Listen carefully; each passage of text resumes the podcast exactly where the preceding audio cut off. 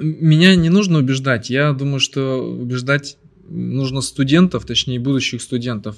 Он очень смутился, и я очень рад, что все-таки нашел в себе силы. Он сказал, вообще-то меня очень интересуют летучие мыши. Машенька, я чувствую вот такой скепсис ваших... ваших Есть у меня ваш... скепсис, да. А, Маш, еще раз повторяю, это не повод... Не... То есть, понимаете, мы с вами видим ограничения, поверьте, я их вижу тоже.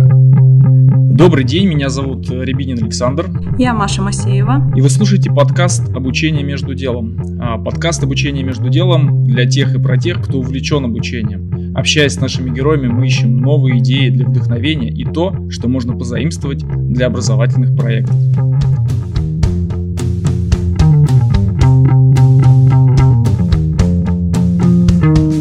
Итак, сегодня у нас в гостях доктор педагогических наук Михаил Вадимович Груздев, ректор Ярославского государственного педагогического университета, а также руководитель лаборатории педагогического дизайна ЕГПУ Андрей Морозов. А, да, я сказал, что у нас в гостях. А, на самом деле формально мы записываем а, этот выпуск Михаила Владимировича в кабинете, как вот мы только что поговорили с историческими особенностями. Вот, ну, давайте начнем. И хотелось бы начать с того, что э, заботит лично меня и волнует меня. Год назад в ЕГПУ открылась новая специальность, э, которая называется образовательный инжиниринг. Вот, если честно, я этого момента ждал достаточно долго, я так прикинул, наверное, лет 10, если не больше. Вот, дело в том, что у нас, э, у нас в лаборатории мультимедиа Собственно, мы разрабатываем электронные обучающие продукты, и нам требуются педагогические дизайнеры. Вот. Ну и получается так, что мы этих педагогических дизайнеров готовим самостоятельно, обучаем, развиваем и так далее. Но э, дипломированных специалистов э, по этой тематике, собственно говоря, нет. Но они есть э, в единичных количествах, э, и то получившие это образование в Европе и в США. Ну, я лично знаю одного такого человека. Вот. Ну и, собственно, два года назад э, в России буквально начался бум э, онлайн-курсов, вот, и в связи с этим э, и востребованность этой профессии тоже, на мой взгляд, появилась, и стали появляться такие э, специальности или профессии, или должности, э, как продюсер образовательных программ, педагогический дизайнер, ну и так далее. И э, начнем с первого вопроса. Как пришла идея открыть эту специальность? Кому эта идея пришла? Чья это инициатива? Ну и связано это ли как-то с э, тем самым э, бумом, пиком популярности онлайн-образования в России. Э, доброе утро, Александр, Мария, Андрей. Рад вас видеть в нашем университете. Рад тому, что вы являетесь нашими выпускниками. Э, может быть, я расстрою, может быть, мой, моя первая реплика будет неожиданной. Образовательный инжиниринг и педагогический дизайн и онлайн-обучение – это не синонимы. Э, прежде всего, образовательный инжиниринг и педагогический дизайн – это не одно и то же. Э, образовательный инжиниринг – это сфера знания, которую мы формируем вместе с первыми студентами э, педагогического университета в Ярославле, которые здесь учатся.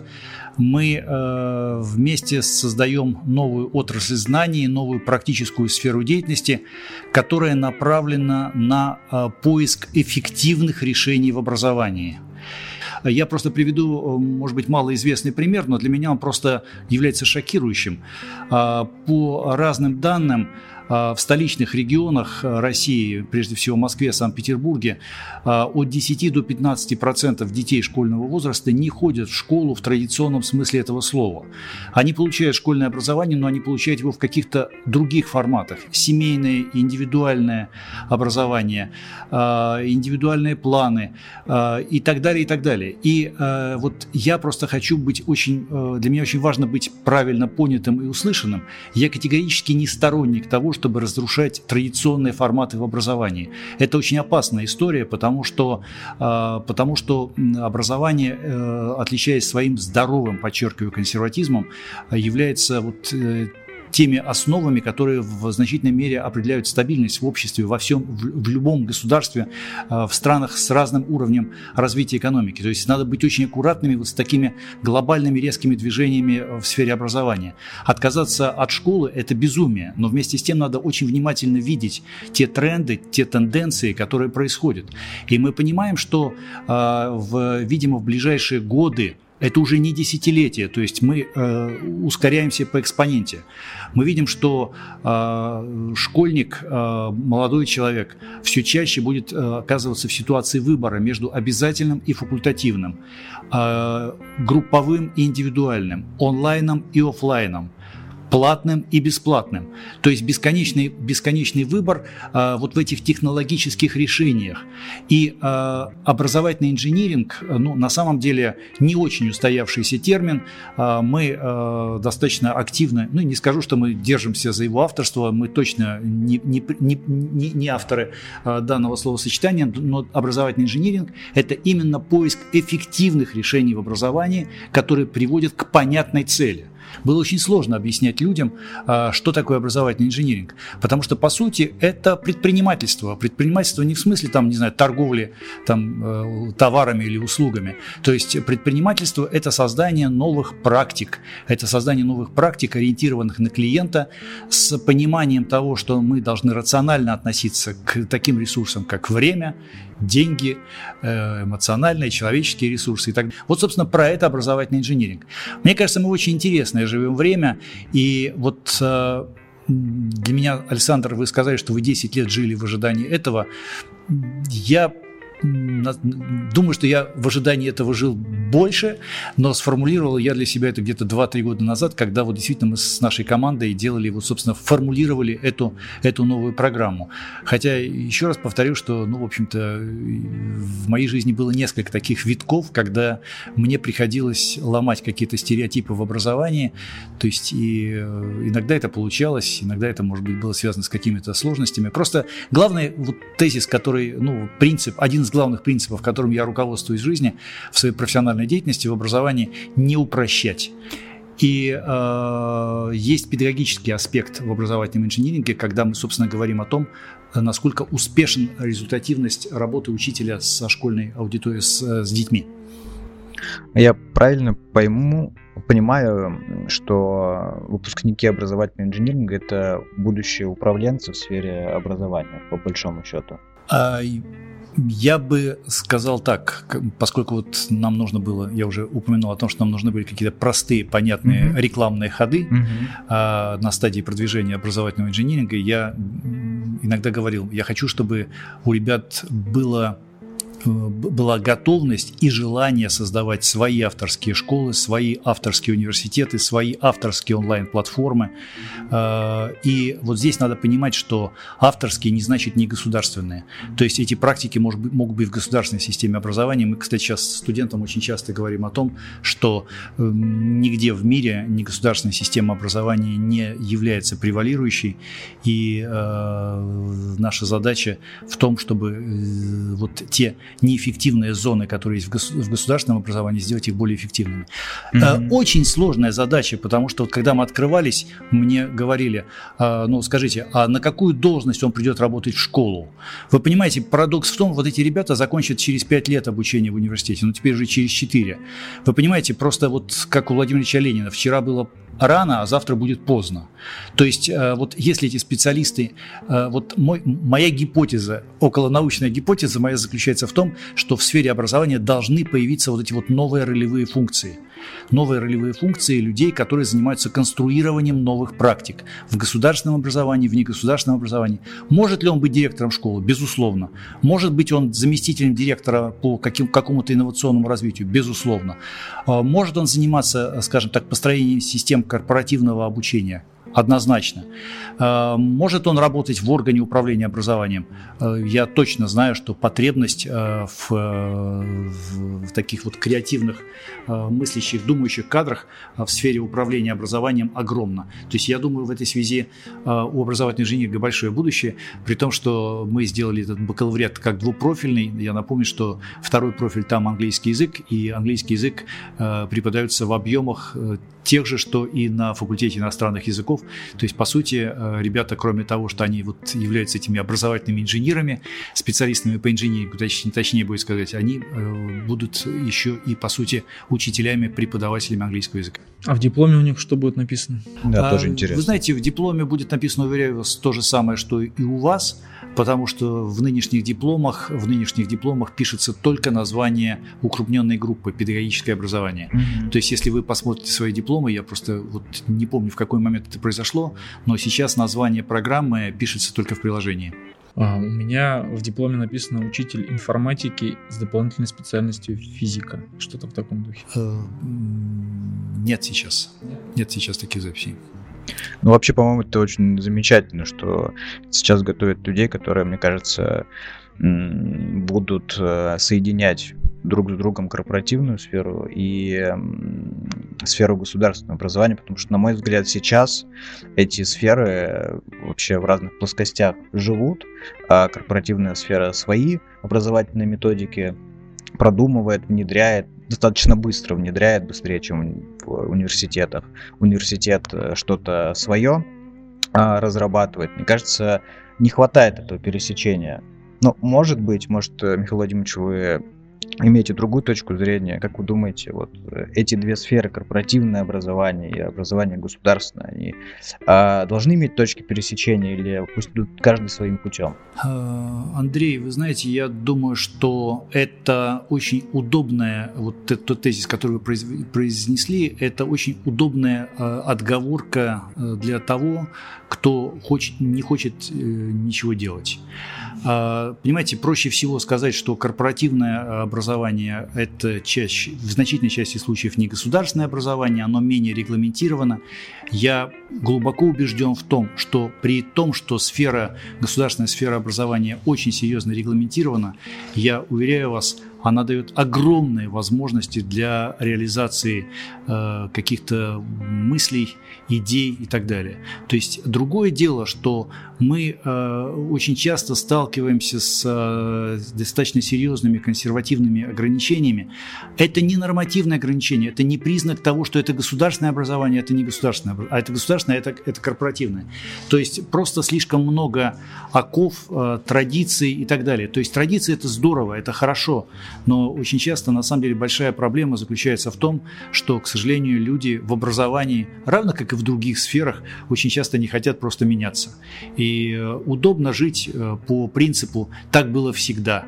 Но будет ли, когда мне кто-то из э, маститых преподавателей с формальными статусами говорит о том, ну как же, мы же так делали уже 20 лет, а может быть 30 лет. Хочется сказать, а вы правда уверены в том, что у вас впереди есть эти 20 лет?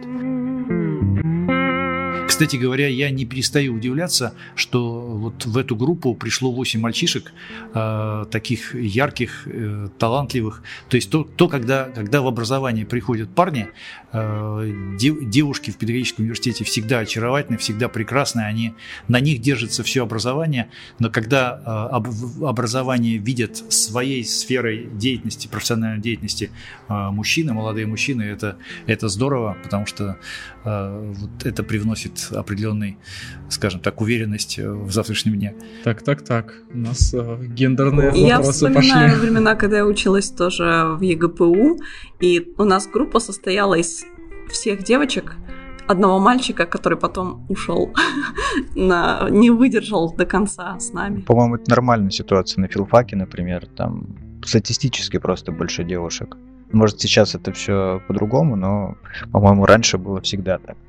Сейчас также. Сейчас также, да. Сейчас на физвозе э, э, девчонок не меньше, чем парней. Угу. То есть уж там, где всегда было много юношей. А, Михаил Владимирович, вы сказали такую важную вещь э, о том, что сейчас нужно готовить э, к жизни в условиях неопределенности. Такой момент. А вы сами как-то поддерживаете себя вот в таком, может быть, образовательном тонусе для того, чтобы не потеряться в а, том информационном хаосе, который сейчас у нас э, вокруг нас э, творится. Вы, может быть, чему-то учитесь, это, самообразованием занимаетесь просто интересно с точки зрения личного опыта? Я счастливый человек, э, потому что мне как кажется, на протяжении всей своей профессиональной деятельности удавалось реализовывать идеальную модель самообразования, профессионального развития, скажем так, после вузовского, потому что э, обучение э, в таких традиционных теоретических форматах э, не всегда бывает эффективным. То есть гораздо более эффективна э, ситуация, когда удается повышать свою квалификацию и раз, развиваться в каких-то творческих коллективах, в каких-то экспертных сообществах. И еще раз повторяю, что ну, судьба была ко мне очень благосклонна, потому что в разные периоды я принимал участие в каких-то очень крупных федеральных проектах, скажем, ну, вот в начале нулевых годов, когда было понятно, что задача, э, скажем так, накопившиеся проблемы в образовании были связаны с необходимостью а, достаточно серьезных э, управленческих изменений, то есть был достаточно узкий круг людей, которые, скажем так, задумывали очень многие. Вот э, сегодня хорошо известные э, э, атрибуты образования, такие как нормативное бюджетное финансирование, независимая оценка качества образования, в частности ЕГЭ, это тема реструктуризации школ. То есть это темы э, очень болезненные, это темы очень болезненные, но не сделать этого было невозможно. И тогда э, была возможность работать и с очень серьезными экспертами э, российскими и международными экспертами. И это не единственный пример. То есть и я все время говорю своим коллегам, пытайтесь встраиваться в реальные проекты, в реальные команды, выходить из зоны при привычных команд. То есть, если ты находишься все время в кругу, в одном и том же кругу, то это мало перспективно. То есть, надо встраиваться в какие-то федеральные истории, международные, межвузовские. Это всегда бывает более перспективным. То есть, обучение в практической деятельности. Можно здорово рассказывать про то, как и даже читать лекции, есть, есть учебники по плаванию, но рано или поздно все-таки надо войти в воду и начать плыть. А провинциальный колледж, э, одним из создателей которого вы являетесь, это тоже такой выход из зоны комфорта своеобразный, можно сказать, правильно? Провинциальный колледж, э, я, мне рано подводить, я не готов подводить итоги в своей профессиональной деятельности, у меня очень много планов, но я хочу сказать, что провинциальный колледж – это э, безусловно, профессиональная удача команды, это я считаю это своей личной профессиональной удачей. Э, провинциальный колледж – это моя любовь, это, это проект, который действительно был очень ярким. На самом деле сейчас э, надо понимать, что это… Ну, тогда, это не, тогда редко говорили об авторских школах, по сути, это была авторская школа в начале 90-х, и мы э, тогда, вот как как, наверное, у археологов, да, прежде чем начинают работать археологами с кисточками, с тонкими инструментами, то есть вот на тот момент были настолько залежавшиеся проблемы, которые можно было там разгребать на, на экскаваторе. То есть э, э, вот сейчас об этом даже странно говорить, но тогда э, вопрос стоял так, а правда ли не надо учить всех одному и тому же? То есть правда ли, что школа может быть школой гуманитарного профиля? правда.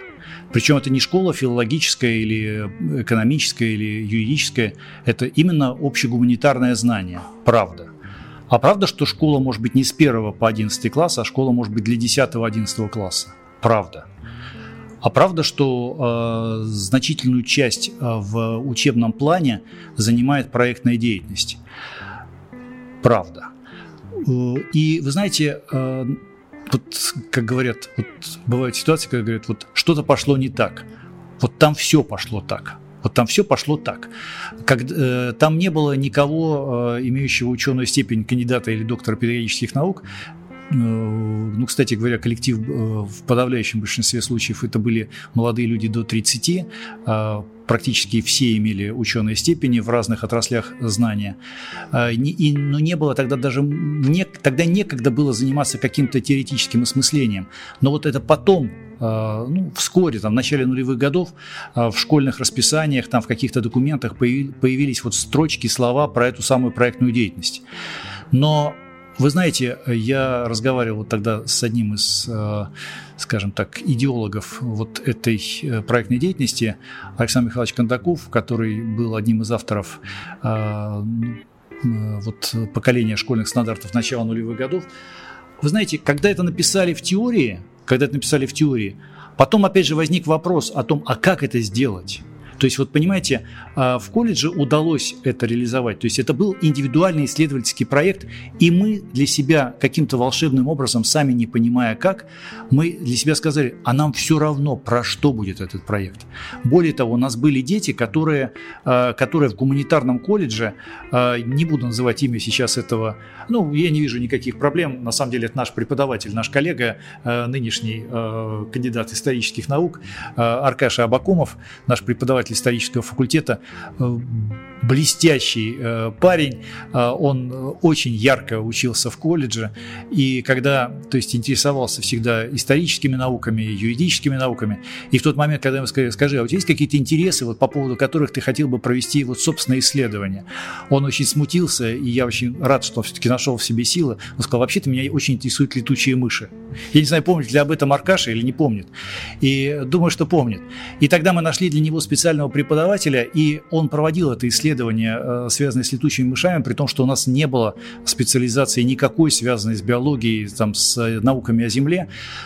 Задача заключалась в том, чтобы научить сформировать вот эти вот элементарные первичные навыки методологии исследовательской деятельности. Вот когда я выше говорил о том, а чему учить, то есть если это экономический класс в школе, чему учить, как не экономике? Да ничего подобного. То есть вот, э, вот здесь, в этой проектной деятельности, ответ на вопрос о том, что учить каким-то определенным видом деятельности. И вот э, если говорить об образовании сегодняшнем вот, э, и говорить о каких-то его проблемах, то проблема как раз заключается в том, что мы должны все признать в профессиональном сообществе, что э, мы неизбежно сталкиваемся с ситуацией усложнения, диверсификации, дифференциации видов деятельности. Если мы будем в университете просто читать лекции а на следующем семинаре спрашивать, как вы это запомнили, а в школе мы будем объяснять какой-то материал э, учебника, дома предлагать прочитать материал с пятой по седьмую страницу, а еще через урок спрашивать, как вы это запомнили, то вот если мы да, содержание будет меняться. Мы будем изучать сегодня климат Африки, а послезавтра рельеф Южной Америки. Содержание будет меняться. Вид деятельности не будет меняться. Вид деятельности, э, назовем его грубо и жестко. То есть я говорю, а вы меня слушаете, а потом запоминаете. То есть нужно усложнение видов деятельности. Как взаимодействуют между собой дети, как дети взаимодействуют с одним, а может быть несколькими преподавателями. И вот отсюда появляется злополучное, то есть у всех навязшее на устах, когда там с доисторических времен в учебниках по методике преподавания пишут, а еще у вас должны быть межпредметные связи. Должны быть? Должны. И вот учительница литературы вписывает себе, э, какие у нее межпредметные связи с историей, а еще лучше, если она вдруг увидела какие-то межпредметные связи с физикой. Эвать, да, как тут у нее все круто получилось. Ничего подобного. То есть, понимаете, вот, это вот, вот эта межпредметность, она становится просто условием она становится условием. Это взаимодействие групп детей между собой, взаимодействие с одним или несколькими преподавателями и может быть взаимодействие детей разного возраста и разных классов. Это взаимодействие в процессе работы с информацией, усложнение видов деятельности. Потому что вот та компетентностная парадигма, которая сегодня есть в образовании, которая, э, про которую мы говорим 20 лет в России, в мире про нее говорят ну минимум 30 лет, но на самом деле это проблема мировая – проблема мировая. И вот я еще раз хочу, еще одну хочу обозначить проблему а, современного мирового образования. Это проблема консерватизма образовательных практик. В ценностях все более-менее понятно. В смыслах более-менее понятно. В стандарты записали. Здорово. В практиках ничего не изменилось. То есть как читали лекции, так и читаем. И неважно, при подготовке инженеров, при подготовке э, специалистов сельского хозяйства, в подготовке медиков, э, учителей и так далее. То есть изменение практик и усложнение видов деятельности, в которые вовлечен ребенок, это условие действительно не декларативного, а фактического формирования вот этих самых новых компетенций. А, очень сложная задача, и, кстати говоря, вот это одна из задач, которая э, должна быть сегодня в образовании. Еще, мне кажется, это доказательная база, ну, то есть доказательная педагогика. Конечно. Когда мы понимаем, что вот этот метод работает вот в этих условиях, вот этот более эффективен в этих, а в этих условиях он вообще не эффективен, мы его применять не будем. Совершенно верно.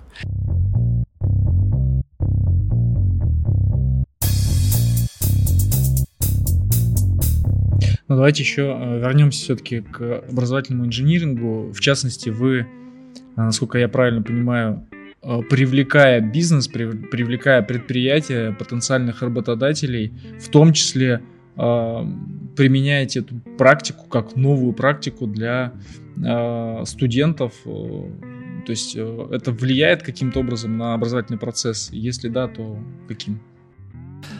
А, вы знаете, на самом деле я э, вот очень признателен э, Валерию Леонтьеву за то, что он поддержал нас с участием всей компании LabMedia в реализации этого проекта.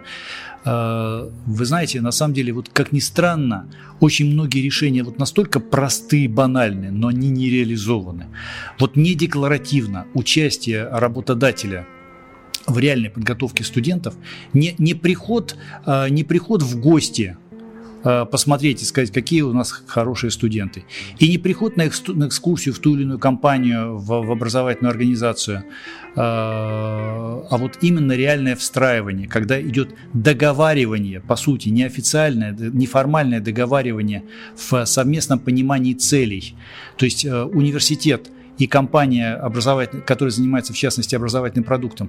То есть, по сути, идет договаривание по вопросу, мы правда это хотели иметь на выходе, мы правда эту компетенцию ждем от э, выпускника на выходе из университета, правда или не совсем правда. То есть чем точнее поймем, чем точнее сможем сформулировать, тем, понимаете, невозможно прийти на кухню и сказать, я сейчас что-нибудь приготовлю на, на ужин, да? Все равно рано или поздно мы, все равно я рано или поздно, обычно. все равно рано или поздно мы э, вот откроем холодильник и сделаем выбор между борщом или котлетами. То есть, понимаете, вот что-нибудь в какой-то момент, э, вот э, что-нибудь в какой-то момент должно быть конкретизировано. То есть иначе, иначе не получится ни борщ, ни котлеты. То есть вот правда, работодатель, вы правда это имели в виду? Правда. Вот на сегодняшний день, еще раз повторяю, а вот мы там говорили государственные и корпоративные, государственные стандарты позволяют очень много провести этих тонких настроек.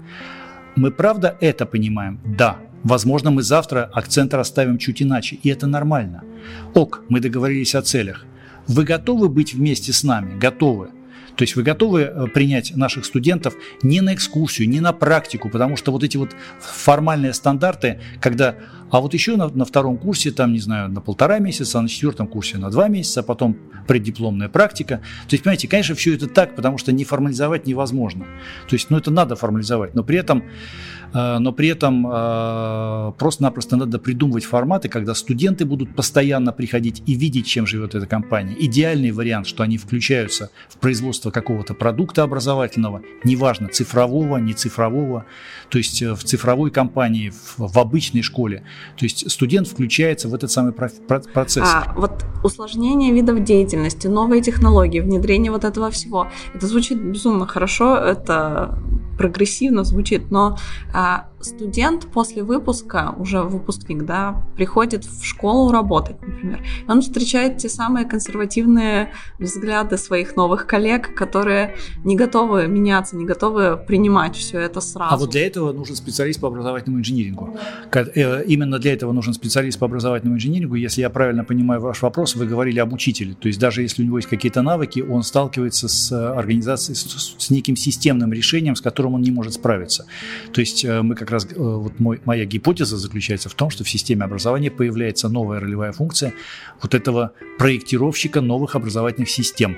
То есть не только цифровых, то есть новых образовательных систем, где в том числе мы видим и анализируем и все эти консервативные тенденции, и ищем способы для их преодоления, ищем какие-то решения и так далее. Ну и продолжу тогда вопрос такой э, теоретически в вакууме, вот как внедрить этого образовательного инженера в школу? Его туда невозможно внедрить. А, есть а, школы, которые, вот, допустим, в прошлом году э, ко мне приходили директора школ а, и, скажем так, рассказывали про каких-то будущих э, ребят, которые к нам собираются поступать, и они говорили, я хочу, чтобы он работал именно у меня – Понимаете, вот это вообще высший пилотаж.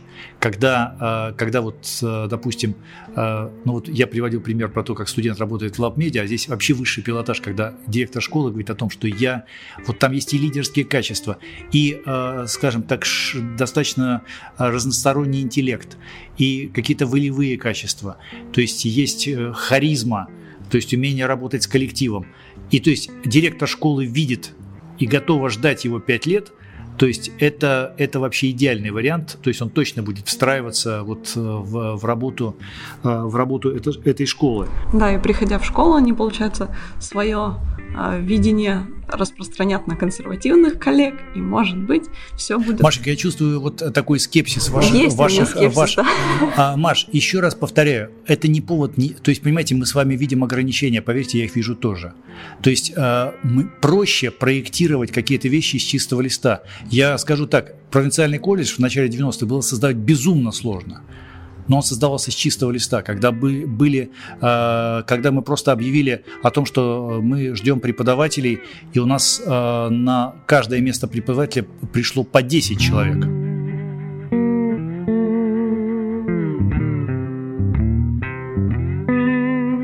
Несколько выпусков назад с Дмитрием Сошниковым, а, это адвокат облачных систем в компании Microsoft, а, который в том числе активно взаимодействует с разными вузами, не только российскими.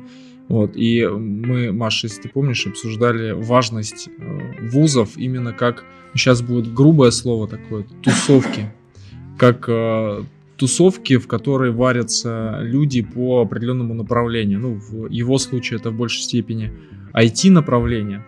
Вот, и я думаю, что в нашем случае с э, педагогическим, с образовательным профилем э, аналогичная история, и в связи с этим вопрос. Э, ну, вопрос в том числе с тем, что сейчас абитуриенты думают о том, куда им поступить, наверное, еще думают. Я, кстати, не знаю, может, уже не думают. Я надеюсь, что э, большинство из них просто уже приняло решение, что они поступают в Ярославский педагогический. Вот почему? Вопрос-то в чем? Что будет через 5 лет, через 3 года? То есть какие, э, чем вы можете замотивировать людей в, пойти в педвуз? Вот такой вопрос. В лоб. Элементарно, Ватсон. Э, мы, правда, считаем главной своей миссией подготовку э, будущих специалистов для образования, прежде всего педагогов. Но по факту мы университет социальной сферы. По факту. Считать, э, скажем так, э, браком в нашей работе то, что ребята идут работать в сферу молодежной политики, в сферу культуры, а в сфере культуры нет на территории региона э, вуза. Ну, театральный не в счет, потому что это все-таки такая очень элитарная зона, очень уз, узкий сегмент. Нет вуза, который готовит специалистов с высшим образованием для сферы культуры. Э, медиа, э, социальная работа, физическая культура и спорт. Там огромное количество наших выпускников – но давайте возьмем еще чуть шире. Вот сейчас мы действительно говорим такой вот распространенный слоган, штамп э, образование 21 века. Какое оно? Давайте порассуждаем. Каким будет образование 21 века? Дорогие мои, в образовании 21 века, э, если мы попробуем выписать вот то, о чем мы сейчас во многом говорили, работа с информацией, работа в условиях неопределенности, умение работать с проектами, умение строить команду, дорогие мои, это ключевые компетенции педагогического образования. И вот здесь я, наверное, рискую, но я не ставлю знак равенства между педагогическим образованием и работой в системе образования – педагогическое образование оказывается достаточно универсальным. И не случайно наш слоган, который мы используем для приемной кампании «Тысяча и одна профессия на основе педагогического образования». Еще раз повторяю, наша цель – это подготовить ребят к работе в системе образования прежде всего. Но если они придут в другие, многие другие сферы, то э, педагогическое образование – фундаментальное ядро и в классическом университете, и у нас, и по литературе, и по физике, и биологии примерно одинаково. Вот это вот психолого-педагогический блок, он э, очень важен в 21 веке.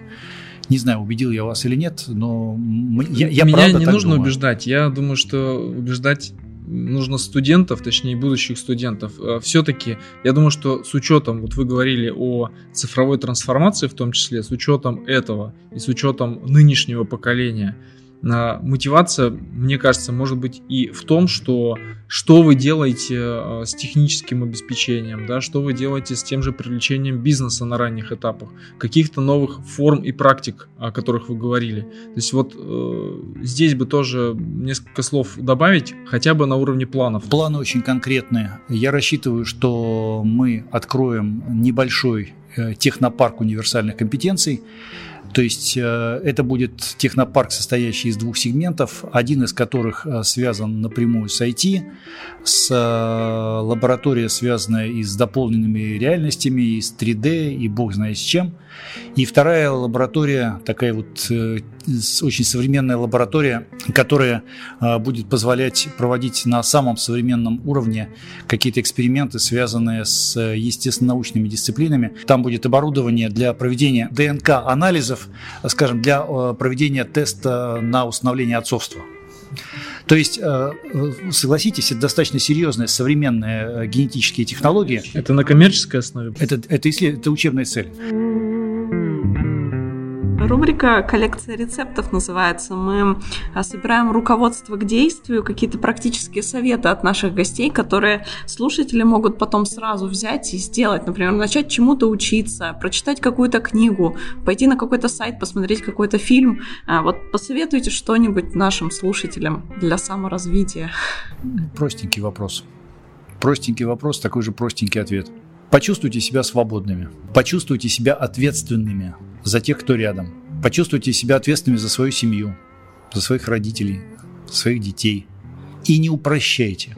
Ничего не упрощайте, то есть э, не берите на веру. Э, если мы не разберемся вот с этими ценностными ориентирами, ничего не получится.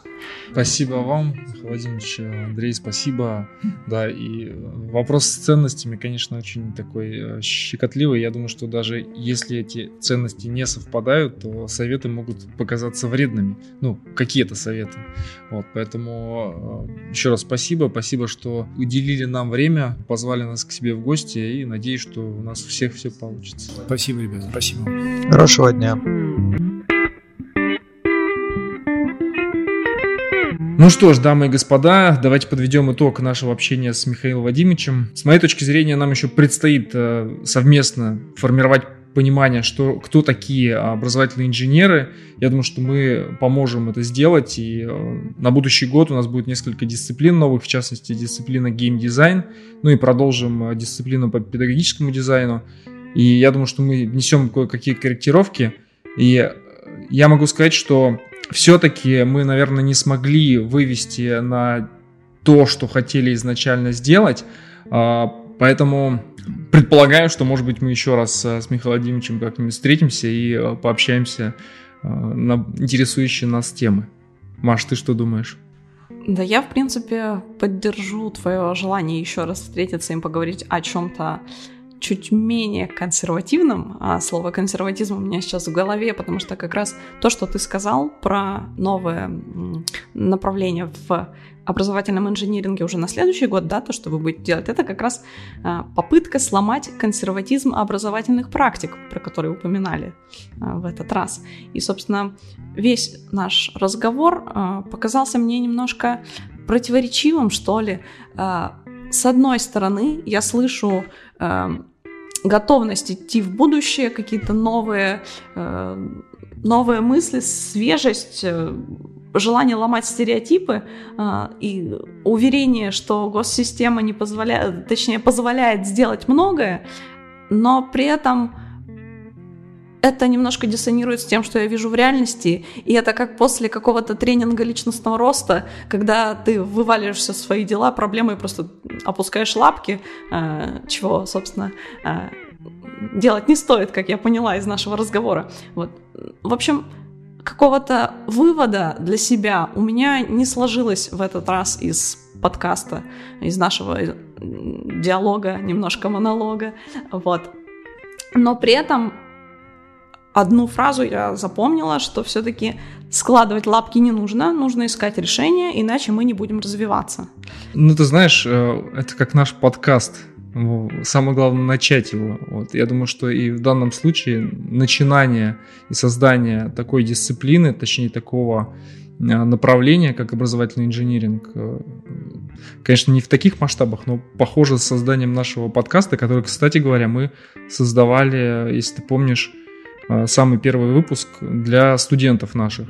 Вот, и это очень интересная такая такое сравнение получается, да? Я бы сказала, у нас круг замыкается как раз. Мы начинали для студентов, И заканчиваем, по крайней мере, первый сезон нашего подкаста тоже темой, связанной, связанной со студентами, как раз с нашими студентами из ЕГПУ.